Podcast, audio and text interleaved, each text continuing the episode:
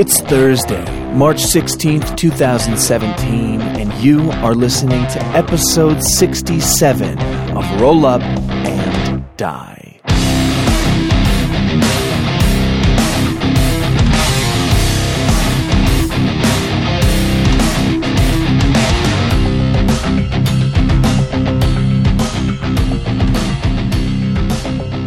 We were just having fun with uh, some sound effects, Matthew Click.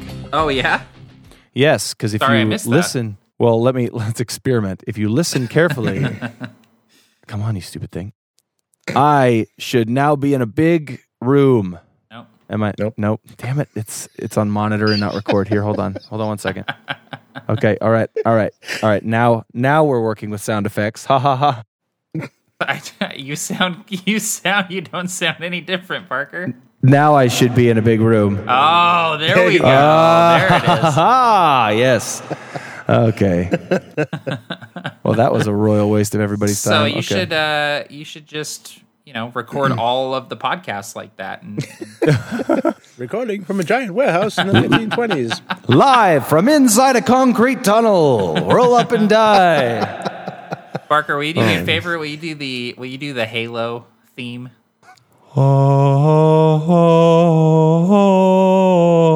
Oh, I don't know. I don't know all the theme. I know. I know The that it's first- it's a little the bit of first- hummy, The first four notes were, were perfect though. That was spot and then. I go, and then I go right back to Catholic Church every time. Like being, I'm just like right back there. Hallelujah. That's. I mean that. Oh, yeah. That is ingrained Classic. inside of my brain. Yeah, I was, an, uh, I was an altar boy. I had to listen to that a lot. Here, I'm gonna get out of this place really quick. Hang on, let me get out of this concrete tunnel. All right, all right, guys. I'm back on the rooftop, Alex's rooftop here, recording live. Roll up and die. So, what have you guys been up to today? I'm building some new shelves. Ooh, I need, for I, books? I need well, and other stuff, but mostly books. I need more bookshelves. Yeah. So I'm I'm uh, I'm kind of well, you know, we live in a very small house, so I'm, I'm kind of making slowly cocooning myself in bookshelves as they sort of you know curve around me, and eventually they'll close in, and I'll just be in my own little private library. But That's uh, awesome. I love that. Yeah. I, I don't I don't build stuff to look particularly pretty, but I build it to last. I make it like I was looking at, you know, uh, one by lumber, you know, the, the the nicer dimensional wood. And I I end up going with uh two by twelves, Oh, um which is, you know, that's for a, str- that's structural lumber.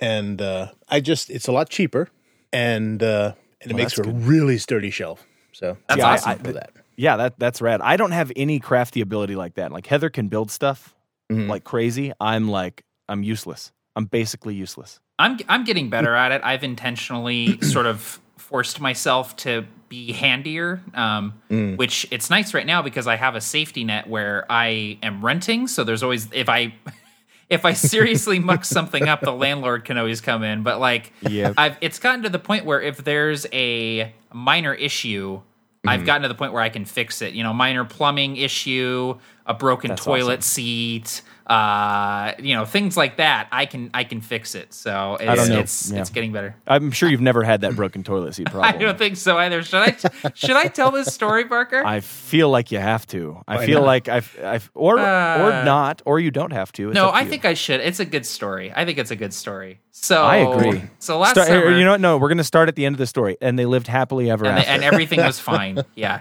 Everything was so Spoiler last alert. summer, uh, Barker was uh, in my neck of the woods visiting, and uh, James and Cassie were were coming to visit as well. But Barker and Heather were here a little earlier, so I think it was it was just you, me, and Heather were hanging out at my apartment. yeah, we're playing X-wing. Yeah, you and me were for- playing We were X-wing. gonna pick up James later. I think. Yes, James was flying into the airport. We decided to play some X-wing. So we're playing X-wing, and we're like halfway through the game, and Barker's like, "I need to use the bathroom," and I'm like, "Oh, it's you know just down the hall. It's the door next to the entrance." So Barker leaves, and he's gone. He's gone for like kind of a long time. Yeah, and so he finally comes out, and he's like, uh, "Matt, I um, he's I think your exact words were, I don't know how to tell you this." But I just broke your toilet seat. I was That's, like, I, I said it to you like a doctor breaking to someone they have a terminal illness. yeah. So I was like, what? And Uh, apparently, so Barker, you were there. Explain how the toilet seat broke because it's it's it's You a, know what? It's a miracle. I wish I could explain. I think it was. I think I was set up. That's one of the the bullet items that I kind of want to go through. I think. I think I was. I think it was ready to go, and Yeah. maybe perhaps the the the Click Hill household wanted a scapegoat. But I I also I also feel like maybe I was kind of a, a fat ass at the time. Uh, probably the latter. I think that's probably It was the just most one of those option. situations where you just shifted your weight just so, and you heard a snap. That was it. And, it was uh, it was yeah, it was like a snapping Wow. twig underneath me. The and it was terrifying. Let's let's be Yeah. real quick. Let's let's try to get into the shoes of the victim here. Okay, the the real victim here is the one who was terrified. The real victim. The real I, victim. uh, but the, Scared, scared shitless. exactly. The best But- part of this but- story, though, is that I Yes. I said, "No worries, I have extra toilet seat bolts." Great. I had an extra toilet seat bolt in my toolbox at one point because the other bolt had broken. And so it was mm-hmm. only a matter of time until the other one went. Yeah. And so I just I was like, yeah, no problem. And I just like took a toilet bolt, fixed the toilet seat, and Barker looked like I had just done magic. That I was just like, no problem, I'll fix the seat right away. Like I just like boom, toilet seat's fixed, no problem. to me it was like, Wow. you know what? Let's repair this toilet seat, Matt, but let's wait 15 minutes before we do before we go in there. You need to give it some time before before we assess the damage. please. oh. Wow, Oh, yeah, wow indeed. that was that was terrifying. if I can well, would you like to segue us into today's topic, Alex? I thought I just did. Um, The voices you are about to hear are not figments of your imagination. Sorry. that's right, folks. We're talking about medieval toiletry. Wait, hold on, hold And- on. I didn't know you were going to steal my whole part. Oh, We're talking about medieval toiletry today. that's right. Um, oh, oh, is that is that next week? Oh, hold on. Fe- Is my paperwork here? That's the That is third, right. third episode in the narrative arc structure series. is when you flush the story down the toilet when you realize it's not working. yes. It's a metaphor. Yeah, It's, exactly. It's one of those. No, but seriously, thank you everybody for tuning in to Roll Up and Die, your home of long banter, short banter, really just everything in between. But today we are going to be talking about feeling fear, specifically how to allow the players around the table to uh, feel an emotional response themselves to the horror game that you are trying to run. Or maybe if you're a player, how to help foster that sort of environment. So um, I'm going to go get a Starbucks while Captain Gothnog talks to for about an hour. Um, you guys down? Oh yeah, yeah, I'm down. yeah. I'm down. Well, I, I know of no better person to kick this topic off than you, Alex. So well, thank you. knock us out of the park. Thank you. I, I, I like to uh, think that I know something about instilling horror in my players.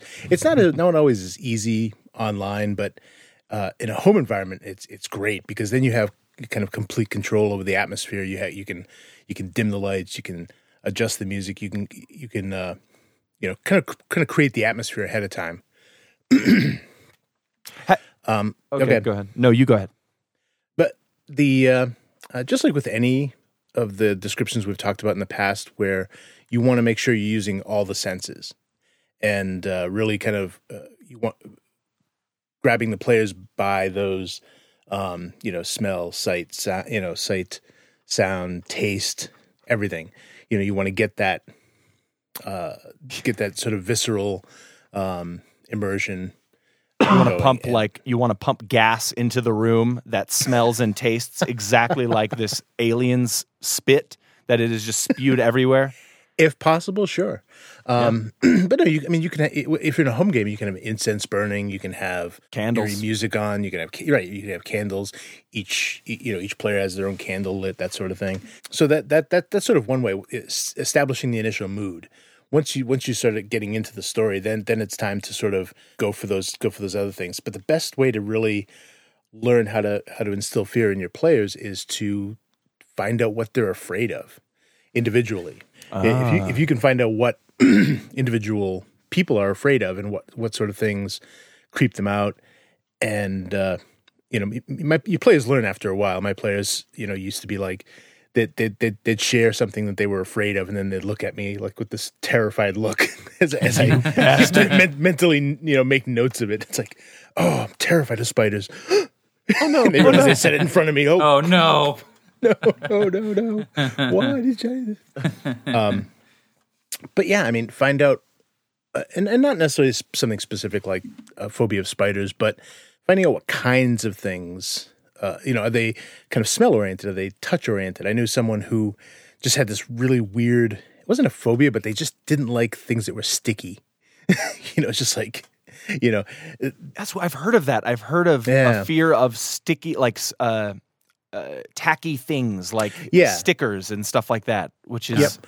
or sticky peculiar. surfaces or whatever. Yeah, I mean, Yeah. It's, it's it's a it's a really specific thing. But for someone who has that sort of general aversion, that's a great thing to play on. You know, people Oh, yeah. who are sort of phobic about um, insects or, or, or you know, or people who you know can't stand the sight of blood or um, you know those kind of things. So you can find out what scares people individually. Um, and then there's some some classic stuff that you can just kind of uh, that works on almost everyone. I mean, when you get into things like you know describing uh, you know like raw sewage or you're describing you know something rotten, and having some good examples to give to the players, something that they would be familiar with. You know, like rotten like rotten potatoes. You know, that's what that's like one of the worst. Um, uh, you know, good one, rotting meat. skunk Well- paintballs, like what we Skunk Well, like, paintballs. well, like, Chick- like, chicken like, bombs? like, like in an alley.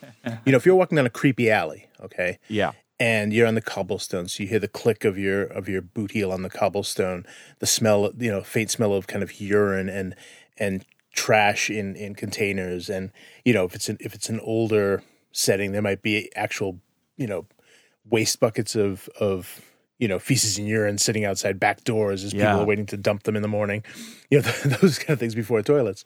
So all of these things can can sort of build up that kind of terror, you know, horror image yeah. in their minds. And, once and once they sort of immerse themselves in it, it's kind of like if you ever have you ever watched um, a movie or a TV show or a documentary, and afterwards, and you watch it right before bed, and so you start turning off lights, and next thing you know, you're like, you know, you're seeing you're seeing reflections, you're hearing things. That was me in Stranger Things. I I, I had a I, I I was watching Stranger Things. I got a migraine. I was three episodes in, and I was like, I need to finish this because I, it's too, it's still dark outside, and I I can't go to sleep.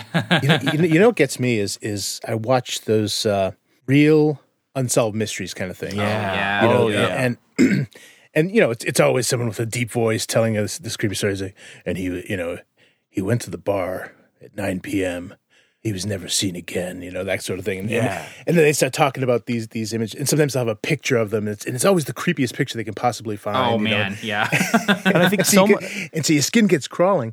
So by the time you know, and, and, and if you watch it right right at night, no matter where you are, the minute you turn off, turn that off, and the lights start to go down, and you start to just feel that leftover fear and tension.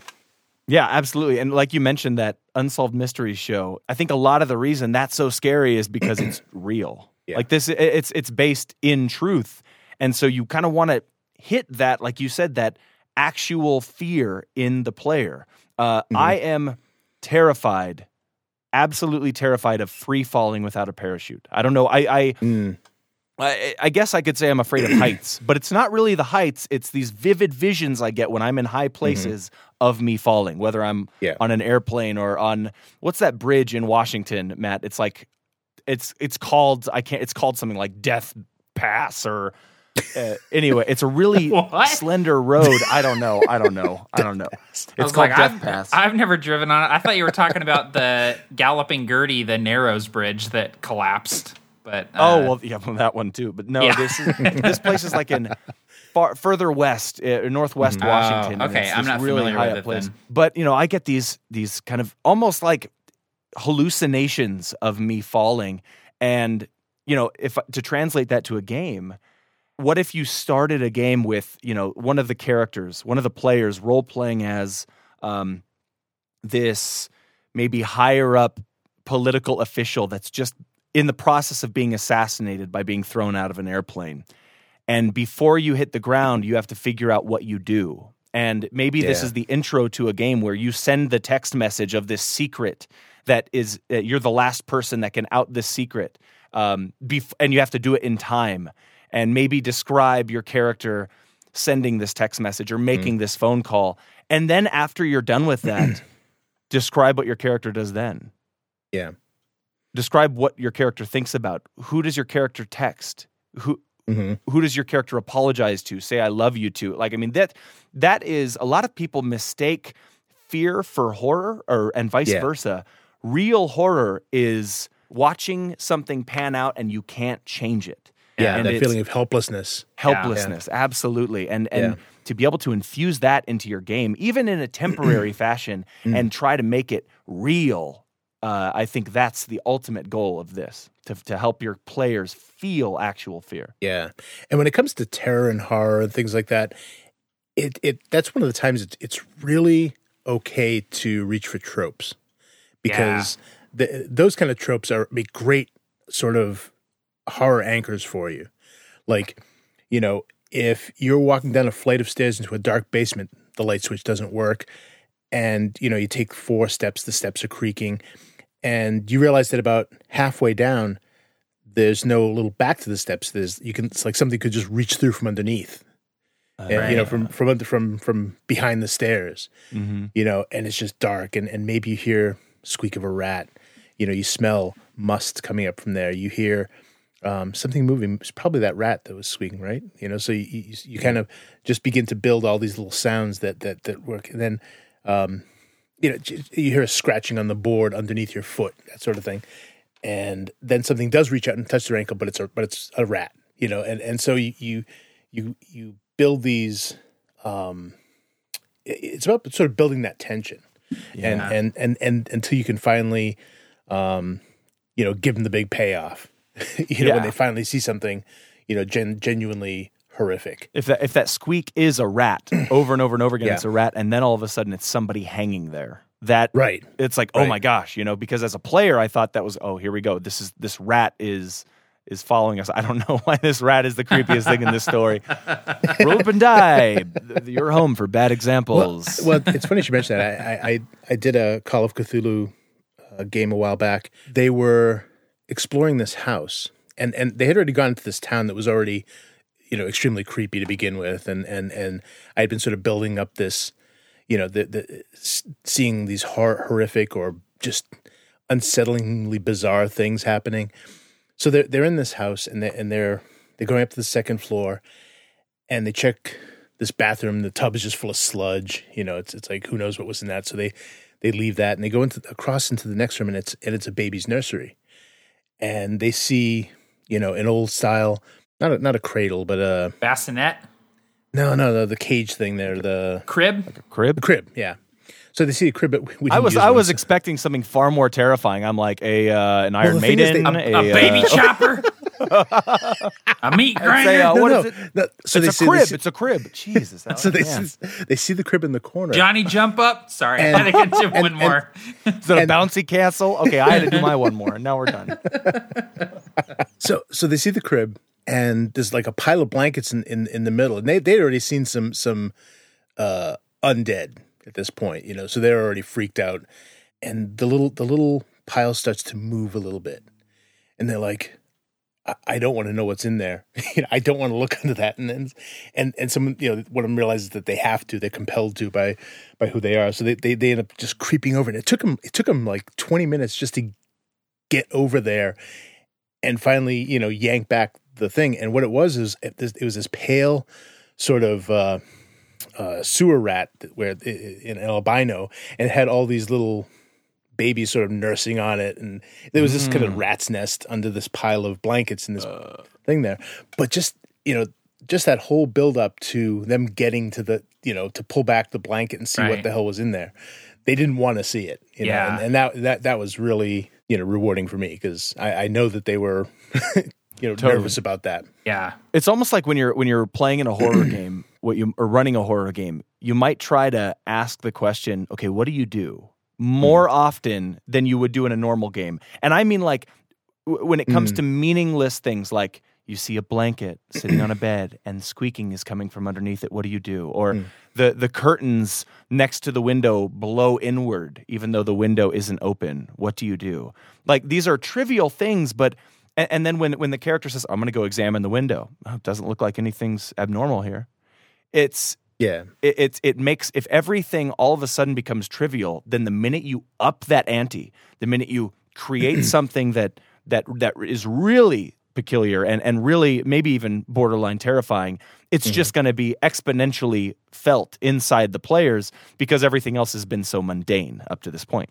Yeah. It's almost like the the build up, like you were saying, Alex, the build up is so much more important than the payoff. Like, you know, if you do it right, the payoff, the reveal, the the jump scare sort of thing is never going to be mm-hmm. as scary or terrifying as the buildup is. All of that tension Yeah. and the reveal is sort of the release of that tension. It's like if you're watching a good horror movie, when mm-hmm. the thing finally jumps out, you're not scared anymore because you can see it. It's there. It's the whole build up to it where you're just CGI, terrified. Never Yeah. is good. You're like, oh, that's what it looks like. Oh man, my my imagination was so much scarier. Thanks for nothing, Cloverfield.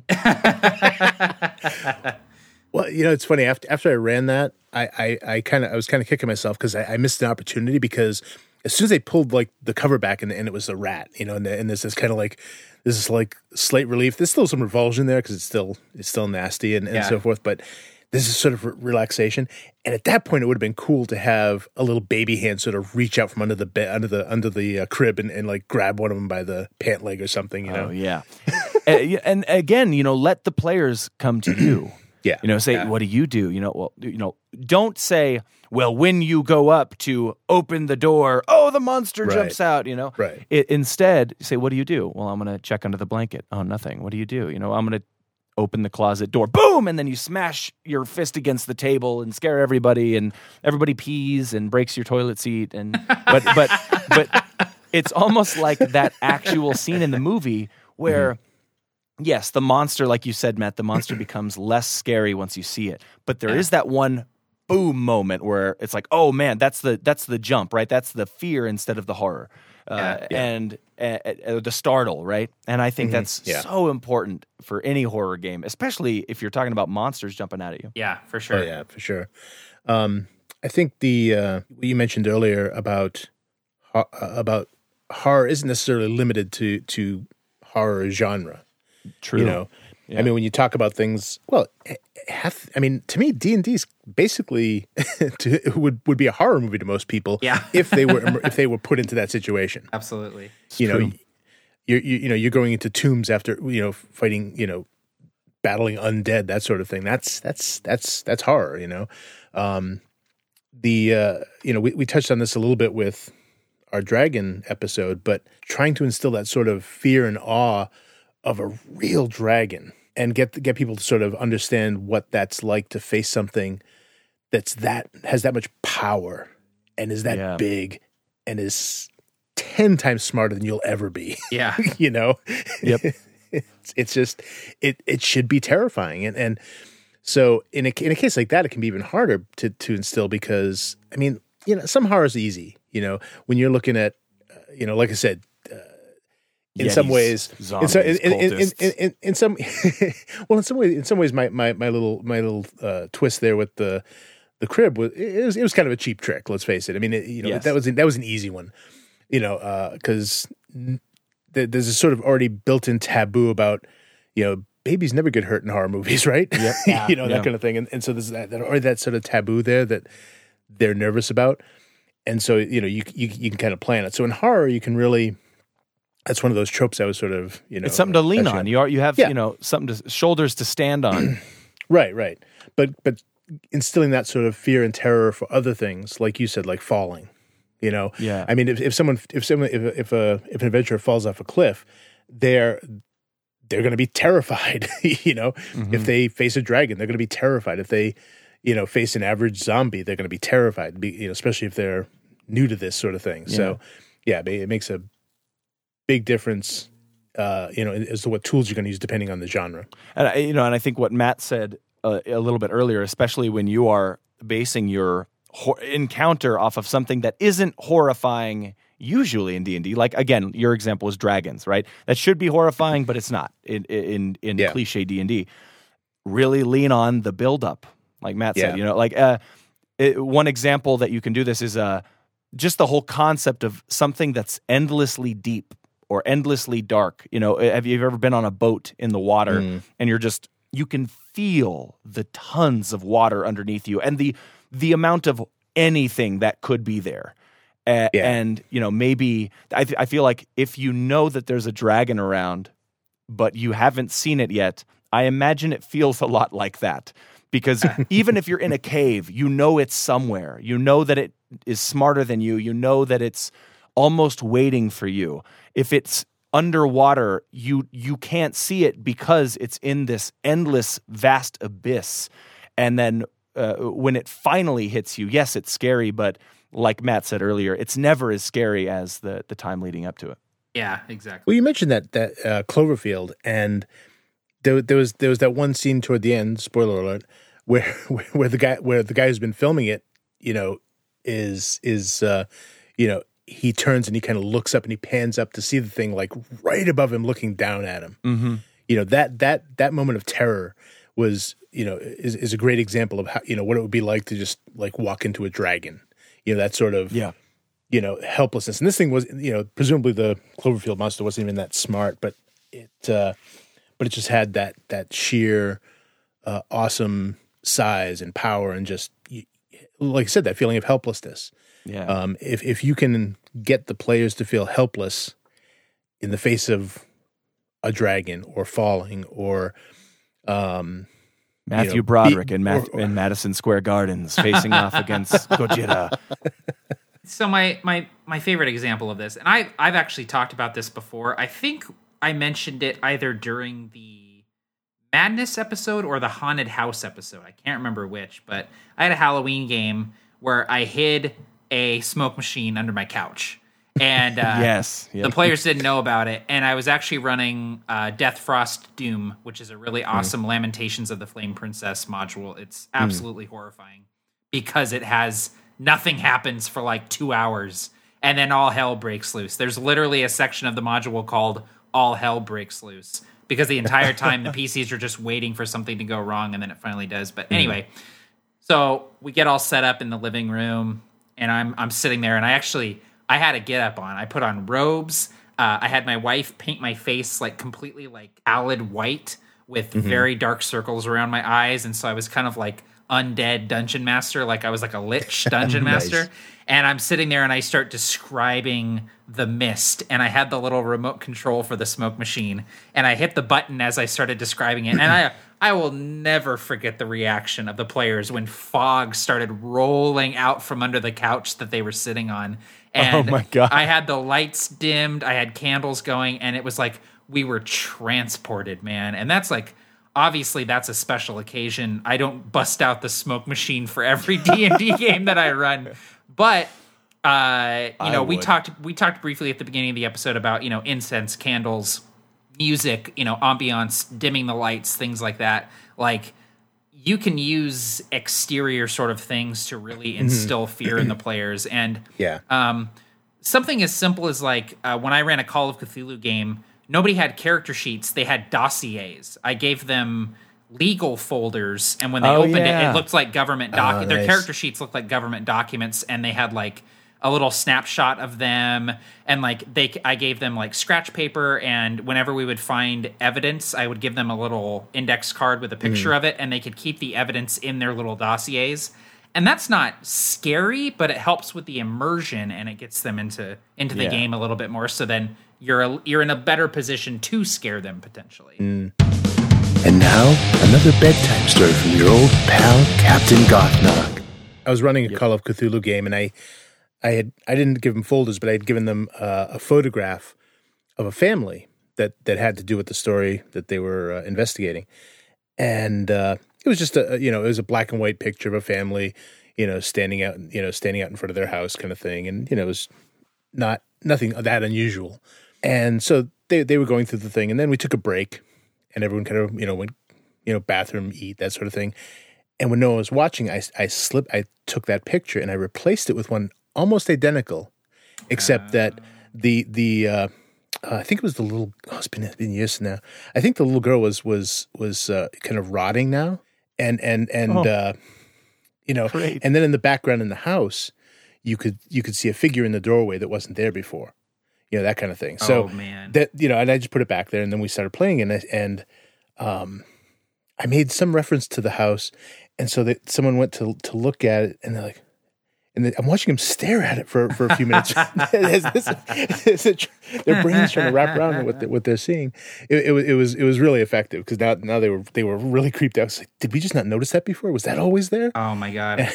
I That is love that. awesome. I love that. Yeah, because again, the, the, with horror, you can you can you can sort of it requires a little bit of caution because you can cross a line by bringing To cheese ball. well well that too.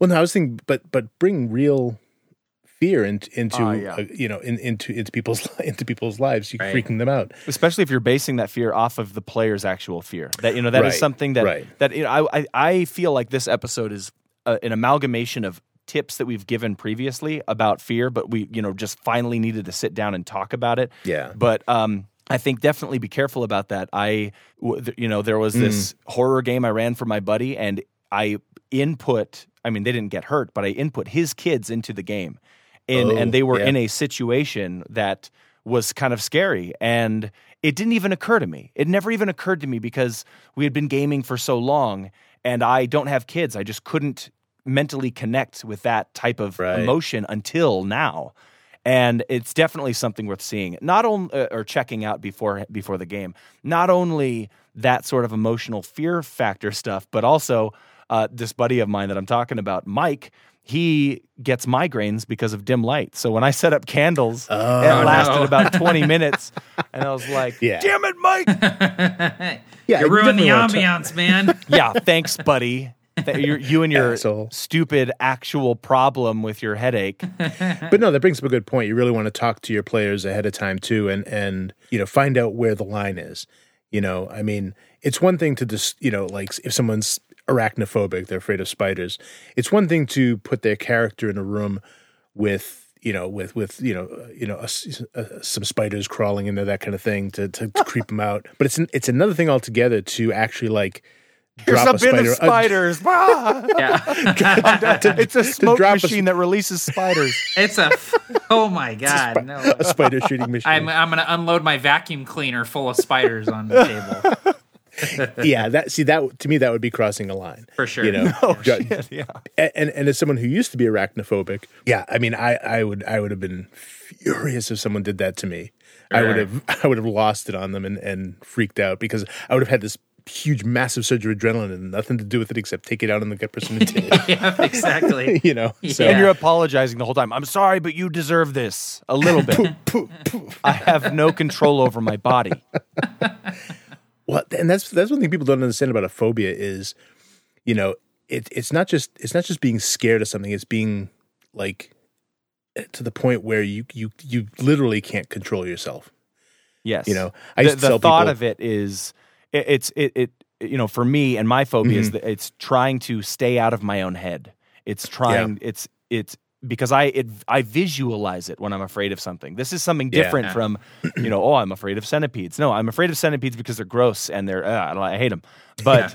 you know Yeah. the the being afraid for some people like being afraid of closed spaces Mm. is the, uh, the same thing as being buried alive. You know, it's just too horrific. Well, I mean, I used to tell people when you know if they were going to be passengers in my car, if a spider drops on me while we're driving, we're all going to die We're dead.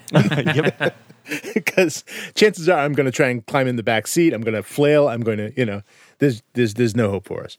And then I had an incident where I, you know, kind of lost most of my phobia. But um, Was that when you faced a giant Shelob esque spider? pretty nothing close. but a torch. Yeah, I, I, I was working on my house. I was still building it, and I had a a, a power tool battery, and I yeah I, picked it up and I turned it over, and between be, you know on, on the the battery between the battery and my hand was what we have here is called a fishing spider.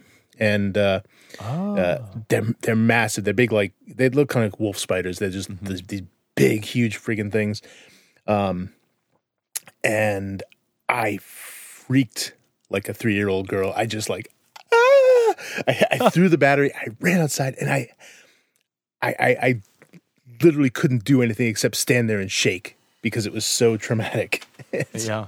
I had never been that traumatized by anything in my life But yeah. but in in the wake of that, and I don't recommend really recommend people attempt this at home, but in the wake of that, I became much less, much well, shouldn't, much more tolerant of most spiders. Fishing spiders is still my my arch enemy, and I and I, I still have that reaction to them. But other spiders now have taken sort of this a lesser position in my in, in my uh, in my mind. So Definitely. Matt Matt's got a thing with bats. He loves bats. Yeah. uh, I hate bats, man. And actually, you know, speaking of something Matt you said earlier, complete tangent here. Uh, this was back with the smoke machine conversation. Yeah. If I had a smoke machine, my entire world would be fog. It would be a it would be a fog themed world. Like, all right, you enter the old forest and the fog spreads and underneath the couch. By, pretty much by, by session Ravenloft five, all it's like, time. why are we still doing this? They're like, can we go in like a tavern? Uh, you find the Mist Vale Tavern, and once you go inside, it's foggy. Th- They're just like, oh my god. Trivium is playing on stage two, and they have a fog machine. yeah, Eh, well, that's a little and that, much. that that is another good point to bring up, though, not to overdo it. You know, the reason that that Yeah. that terror works is it uh, because it's not constant. It's know? compared to the mundane. You know, it's it's Yeah. yeah, and also like uh, something I mentioned in passing a little earlier was uh, don't make it too cheesy. Mm-hmm. Yeah. You know, if it's if you're constantly driving it down the characters' throats to the point where the players are thinking, "Oh, let's get through this already," or Right, right. really that okay, all right, you know, yeah, yeah, we know it smells like it smells like rotten potatoes. We yeah, it, you know? exactly. If it's too much, then it it almost Yeah. reverses the purpose. yeah. Well, eh, or ev- or if you're able to manage maintaining it, it, it can become exhausting. I mean, Oh yeah, um, you know, uh, it's one of the reasons I, I haven't really, I haven't really kept up on The Walking Dead as much. It's like it, it, it's just there's never any happiness in, in any of it. There's no Yeah. There's no breaks. It's all just constant stress and and and torture and and it keeps going and going and it just gets overwhelming just to you know uh, try and be you know uh, a part of it by by ex- by experiencing it Yeah. and and the same thing can happen in a game if it's just if it's just too much intensity they'll just get tired of it Yeah. you know literally tired it's it's very tiring and it's like that's a great example with the walking dead alex because it's like it gets to the point where because there's so few moments of hope and happiness the moments of of terror and stress become so much less effective because mm-hmm. there's no longer anything at stake because everyone's just always about to die and you're just like i don't even Yeah. you know and it, it just it takes away from the overall experience like you have to have some levity and some balance if you're going to Yeah. want to you know terrify the players or make them scared like there has to be hope and light that gets snuffed out in order for that darkness to be more effective. So i wonder what's a good way to keep it new all the time. You know in other words if you're running say a call of cthulhu campaign or even just a horror a heavy d&d campaign or you know space horror or you know whatever it is you're you're running how do you maintain how do you uh, time your terror so that it doesn't become overwhelming and, and yet it can still be horrific when the time comes So the first thing I would jump out there and say is to, to try is to try making your campaign episodic. So every episode's almost like an episode of the X Files. You have a different thing that's happening. Uh, there's over, you know, there's a constant, uh, a consistent storyline throughout, but every episode is an episode.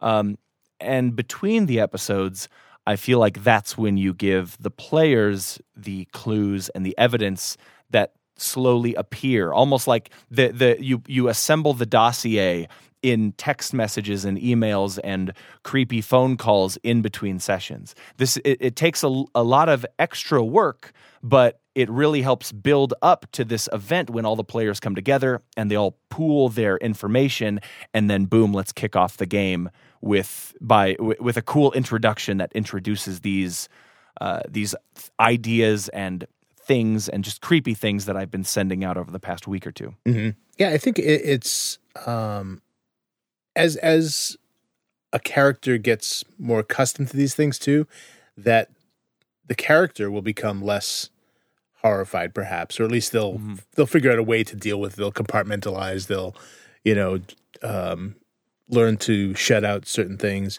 and so I, that can be part of the game too. You know, if if if the players become more accustomed to it, uh, you know, their characters are too. So it ki- it kind of fits, but you still want to be able to to to to bring that tension up, and and uh, I think we've talked about this before too. One of the cool game mechanics that I've seen is in the is in Dread with the uh, the Dread Tower. Yep. Oh God, that oh that was one of the most. Oh my God, I can talk about that. Go ahead, Alex. Awesome. I, I, I hope so.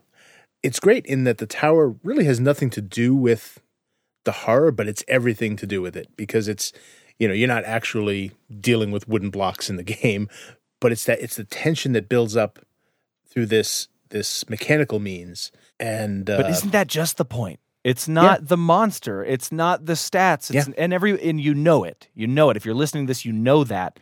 So we got to pull away from and figure out a Mhm. way to. We have to figure out a way to increase the tension elsewhere. And like you were going to talk about, you know, the Dread Tower is a great example of that Mhm. visual thing that's right in front of you. It has nothing to do with a game. It uh, well, a game not named Jenga. It has nothing to do with uh, uh, the you know the the story that the people are going Yeah. through. It, it, all it does is tilt and Mhm. uh, uh, move and shift and fall, and that it's just a perfect representation of that sort Mm-hmm. of tension. Yeah. One cool one cool thing is if you have a, a consistent group, then you can actually uh, build some really great um, associative anchors that, that that you can that you can bring out when when needed. Uh, it could be a specific type of music that you play.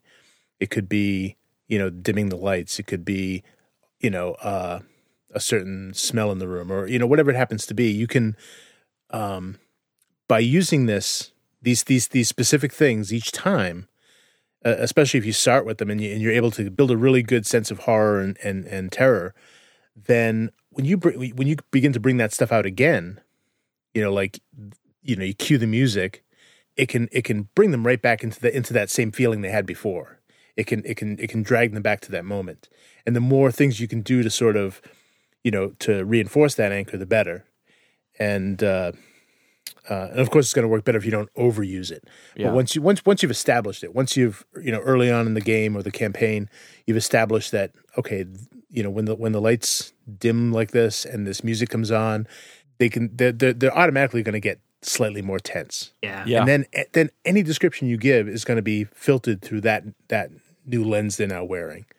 Yeah, and and let me really put an emphasis behind music, Hmm. uh, especially music that's low volume. And I'm sure I've mentioned it before, but you know, if you're just driving down the road and you know you you have the radio off or your favorite song is off, right? You're not listening to anything, and you're looking around, and then you turn your music on, and then you look around again at the same scene. It's going to look different because mm. that's how our brain processes things, especially if you watch a lot of films because it really changing the music in a commercial or a film can change the whole mood of every we see the harry potter ad, uh, movie trailer advertised as a teen pop type of comedy right? Romantic comedy rom-com movie. It's it's all about the music. So like you said alex having that on a low volume in the background it's it's a it's great for a filter. Everything we've been talking about serves as a filter. The lighting the the the audio the gas that you're forcing into the room to make people taste the alien poop that is just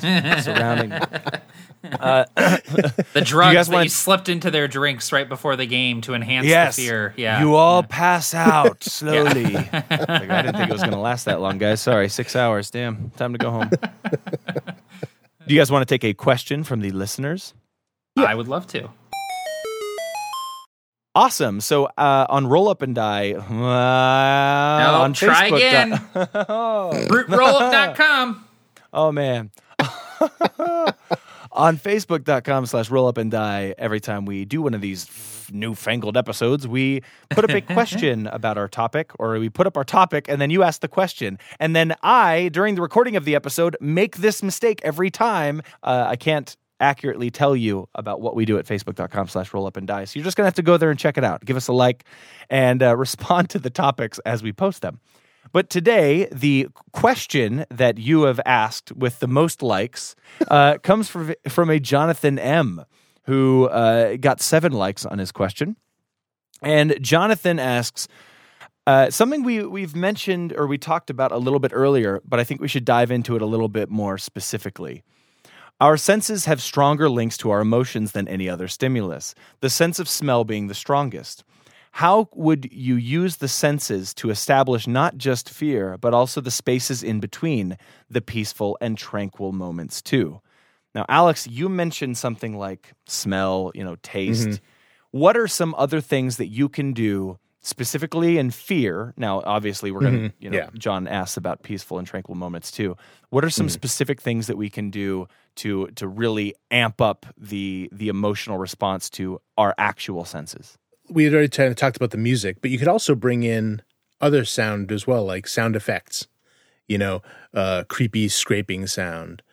Um, you know, like if you have you know some kind of you know serial killer who's who's hunting the the character, and you hear you hear him so you hear this walking down a dark hall with something dragging behind him on the floor, something some kind of metal dragging on wood, and if you can get that kind of sound effect and actually you know play that you know when as you're describing it that can really um Yeah. add add a lot to it. Smell is hard because um for horror at least If, if we're if we're you- playing in you a don't- you- game, every every room I'm running smells like a fart and a bag of Doritos. Perfect. Every done game. and done. sweat. well you know what because i mean most of these things w- would you know are, are nasty smelling and you, you you know you don't want to smell your house up and you don't want your players puking all over your all over your game table so you, you kind That's of what you think, Alex. I think that's the biggest compliment. I made my players puke. oh it would be a compliment yeah Well, Something you mentioned though, Alex, is like incense. You know, if it, Yeah. let's say you're playing a horror game that involves cultists that are burning incense, Right. That is is not incense isn't scary. Incense is the opposite of scary, but it's the it's the use of it and the timing. Well, if you get good incense, there's a lot out there. Um, like I, I have a huge jar of frankincense, Nice. and uh, uh, you know, so if you would, if you were doing something in an old, you know, in, in an old church or something like that, you could burn a little frankincense. That that's something that many people would associate with it. Um, you know, if you if you're delving into you know someplace deep, then maybe you could get some kind of earthy, you know, smelling oil or something like that. They have Hmm. you know various scented oils you can get, and so you can you can there are, there are smells you can get out there that could certainly still create a mood without Yeah. you know inducing vomiting and and uh, you know seizures. You know, Yeah, Yeah. for sure. And, and smell is hard, like you said. Uh, Yeah. Smell's probably the most difficult one. One one thing that you can do that's I mean, it's not smell, it's taste. Every time there's food, include that there's include food in your game, and then Yeah. actually have that food. yeah, that that that is a nice way to do it if you can. I mean, um, uh, Poultice, we're eating pizza left over from yesterday. ah, yes. I love cult pizza. hey, oh, that's I so can't- many layers I- in that joke. I came for the cult. I stayed for the pizza. Oh, jeez. Yeah, I mean, yeah, because touch touch is hard, uh, Yeah. you know, to bring into the game in person. Uh, I mean, you could have something that has like a texture to it, I guess, or you know, if you want to really get more larpy, you could also always have a a bowl with something nasty. You know, it feels kind of like this, you know. But yeah. at so, at some point, that's also that that that also risks breaking immersion because the minute if you, if you bring out too many props, they're going to be in awe of the prop rather Yeah. than immersed in the game. It's gonna It- it's gonna know. turn into like a uh, like a fun themed event game instead Right. of a horror, uh, you know, immersive horror. Right, Yeah. right. Like like the smoke machine could have backfired on you if they're like, "Hey, how did you do that?" And next thing you know, Yep. they're all talking about, "Oh, where'd you get a smoke machine? How much did it Exactly, cost?" You know, yeah. and, and and it was drawn away from the table to examine the cool toy, yeah, exactly. and and you're sitting there, you know, sobbing into your uh, yeah, behind your screens. I, I uh, played a game once in my garage and uh, garage, Garage. Garage. garage, uh, and uh, had my wife bang on the the wall between the the living room and the garage once. I'm pretty sure I talked about this, but that backfired on me because it was time delayed. And so I was doing the thing where I would send her the text and I'd build up to it, like, Yeah. but she didn't see the text for five minutes. So I'm still like, and then did you see a dais and there's a bowl of water and you hear nothing yet. for a long time. And then by the time it happened, it was like everyone got it. Everyone was like, "Oh, you've been waiting for Uh. that for like five minutes."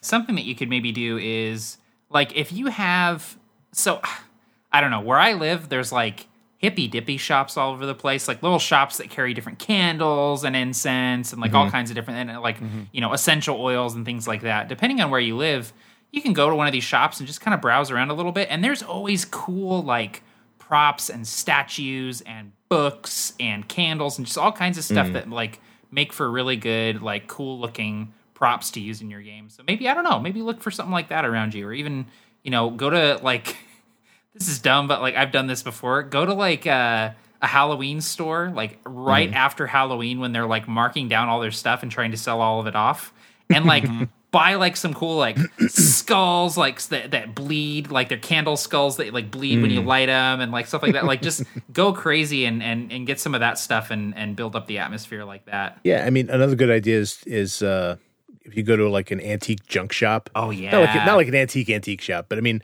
one that one that says it's an antique shop, but really it's just full of junk, and the guy just likes to sit in there and talk to people who come in. So you know, and it's just like walls and walls of stuff. Usually, it's a little little narrow aisles. It always smells musty. The guy's name is Leonard, who works there.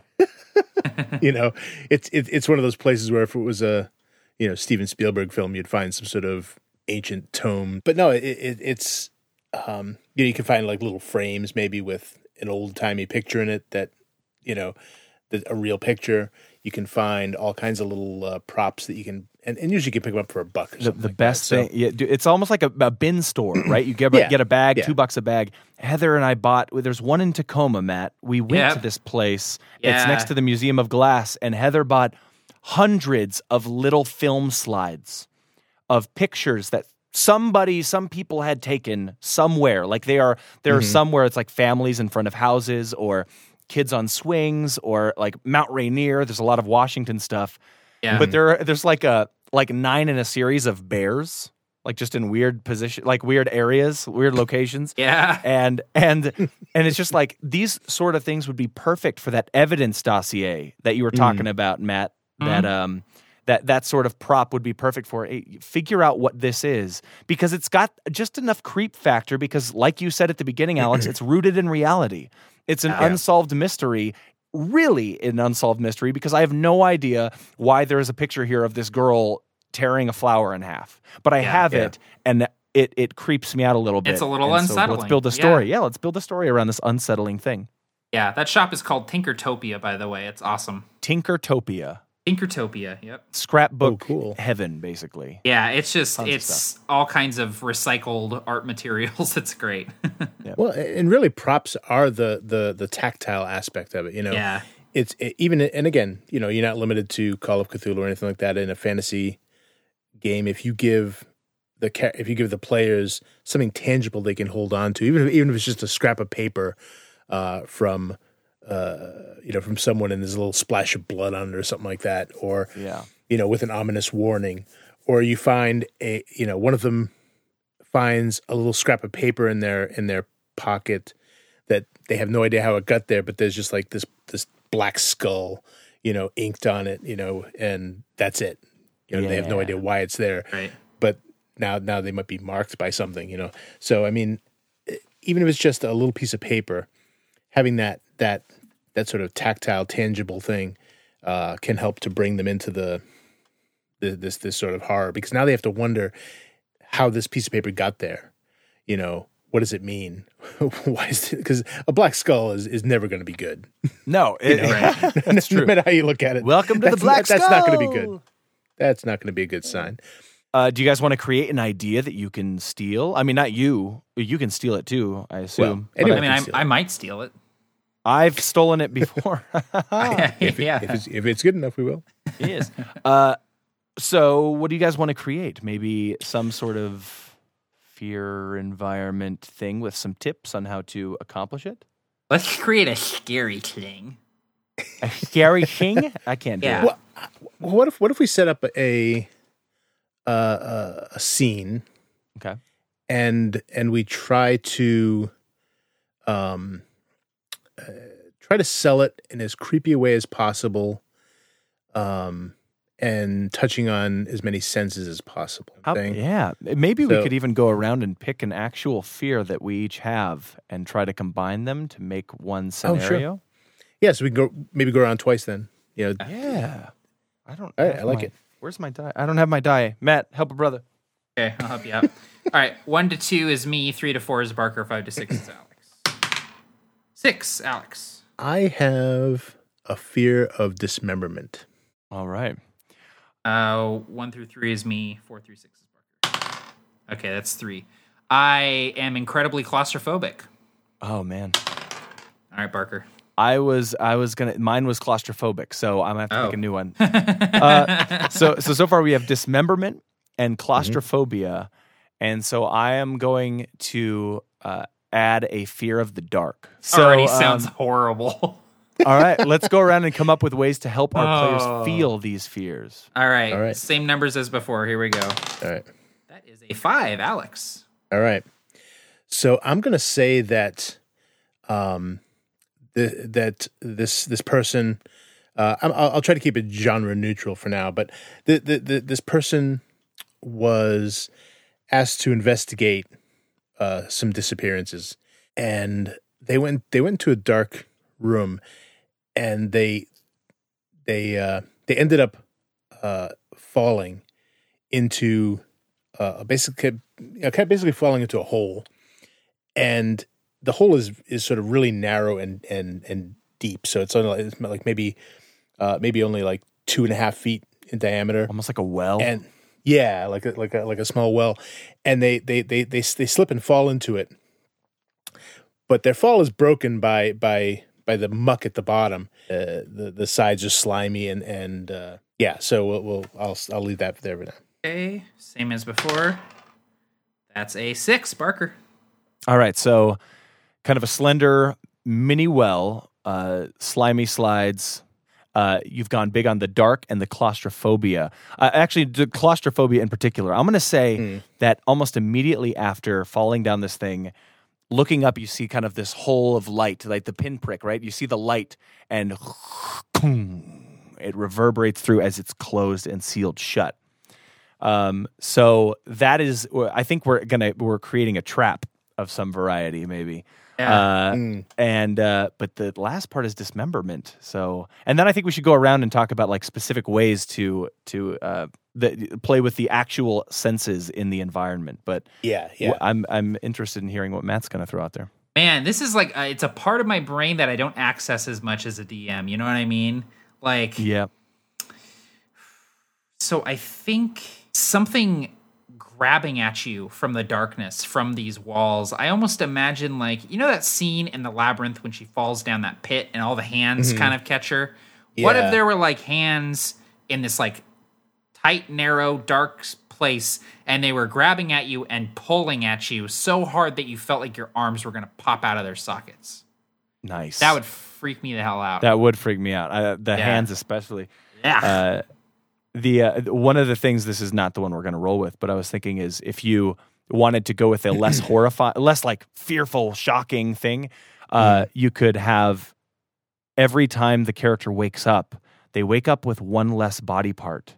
Like they begin missing Yeah. fingers or maybe a limb or something. Like the person is harvesting them for something Oh, jeez. and it's not yeah and and may, i don't know how long how you'd work that into the game Yeah. but that's another option for the less oh, you know, well, you know, well, you know what you could do Mhm. is if if someone were harvesting parts like that, when the person fall, you know, the person falls into this into this well. Um, and again, well, it's kind of grandiose. It was it was probably a well at one point, or you know, some kind of uh, uh, beneath a house, yeah but uh, kind of some kind of cistern or something. it puts the lotion on the on the skin Right, exactly. So, but it's but it's narrow too. So he kind of falls in, kind of gets jammed in on his back, and his legs are kind of caught up because it's only like a couple feet wide, or three, you know, foot and a half. That's like less than a door with doors width. yeah And but there's already someone down there that that he, that he landed on, and they're already mostly dismembered. Oh yeah. and and the, and there's, and there's sort of this moment where you know he's horrified by that, and then the person's eyes open and, and the head rolls over, and and he tries to talk, but his tongue is already missing. Oh gosh. Maybe. And oh he's, man. and he's stuck down in this hole with him. May- Yo, maybe this. Jesus. I was. maybe the. Maybe the captor's like building a, a type of Frankenstein's monster uh, where Oh. they need Building a flesh golem. yes a Oh, flesh golem yeah. with actual. Then they need these parts. Oh, that's cool. I like that. There's a, an Oh, episode of Doctor Who with uh, of these creations that are harvesting people to try to perfect themselves. They're like robots. It's uh, Yeah. actually the premiere of the Twelfth Doctor, and they like harvest people's eyes because they need Mhm. you know better vision. Really interesting.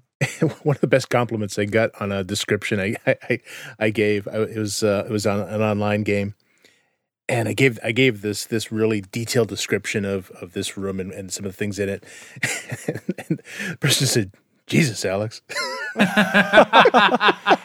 Alex, it's been a long time since we have done a fear-based episode of Roll Up and Die, Oh, but man. for a while that was always my reaction. Like, "Jeez, man. Jesus, and it's Alex. it has been a pleasure going Oh. back for this episode. For sure. I had fun with it too. Oh, Me too. man. Thank you, everybody, for tuning in to Roll Up and Die, your horrifying RPG podcast. Uh, my name is Barker. And my name is Matt from A Fistful of Dice. and my name is Alex, aka Captain Gothnog. And sometimes we do the intros at the end, I guess. I guess that's Sometimes we do. We like We to keep that. people guessing. We like to ramp up the tension. People are sitting there going, Are they going to introduce themselves? Who are these people? How am I supposed to know who they are? They haven't introduced themselves. Is Barker going to get the Facebook plug right, or is he going to screw it up like he always does? What's You're going what- to tell what's gonna people to happen? go to fruitrollup.com. Who knows? Yep, he's gonna te- he's gonna give us like ten pieces of information we need to know, but give it all out of order, like he's running a mystery game. What you've just listened to has been produced by Roll Up and Die and is copyright 2017. How official. The games, films, TV shows, and other stuff we talked about during this episode are the properties of their respective owners, so be sure to borrow nicely, okay?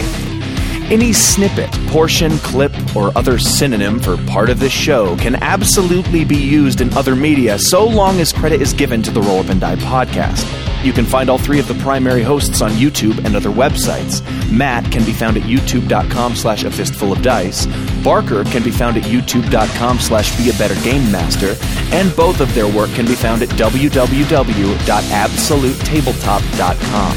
Captain Gothnog is also on YouTube at youtube.com slash Captain Gothnog, and his work can be found on DriveThruRPG under Critical Hit Publishing.